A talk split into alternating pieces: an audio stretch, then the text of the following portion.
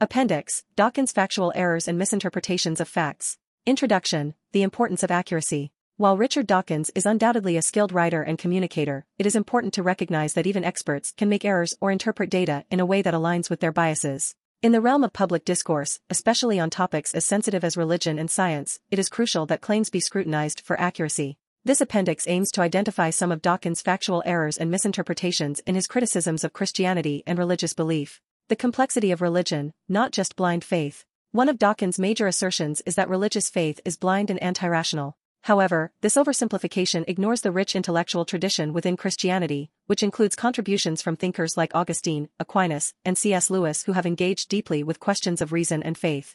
Misuse of the God of the Gaps argument. Dawkins frequently accuses religious people of using God of the Gaps reasoning, filling gaps in scientific knowledge with divine intervention. While some individuals may use this approach, it is not an accurate representation of theological thinking in mainstream Christian apologetic, which often engages with science in a much more nuanced manner. Darwinian evolution as an argument against God. Dawkins leverages the theory of evolution as an argument against the existence of God, asserting that natural selection can account for the complexity of life. However, he fails to address the limitations of evolution to explain phenomena such as the origin of life, the fine-tuning of the universe, or moral absolutes, leaving room for theistic explanations. Misrepresenting the Bible. Dawkins often takes biblical texts out of their historical and literary context to critique them. For example, he critiques Old Testament laws without considering their historical setting or the interpretive methods that theologians apply to understand them in the context of Christ's teachings. Ignoring contemporary theology.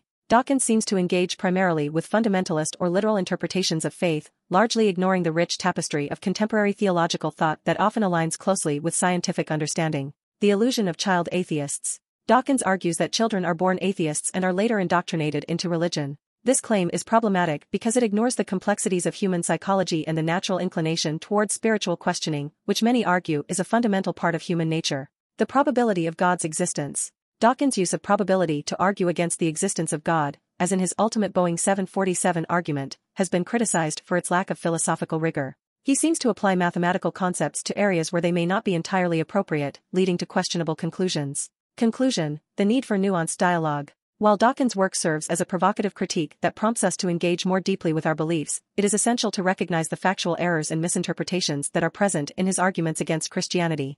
Acknowledging these not only equips Christians to engage in more informed apologetic but also elevates the quality of the dialogue between faith and science. As with any discourse, the search for truth is best served when both sides of the debate are accurately represented and rigorously examined.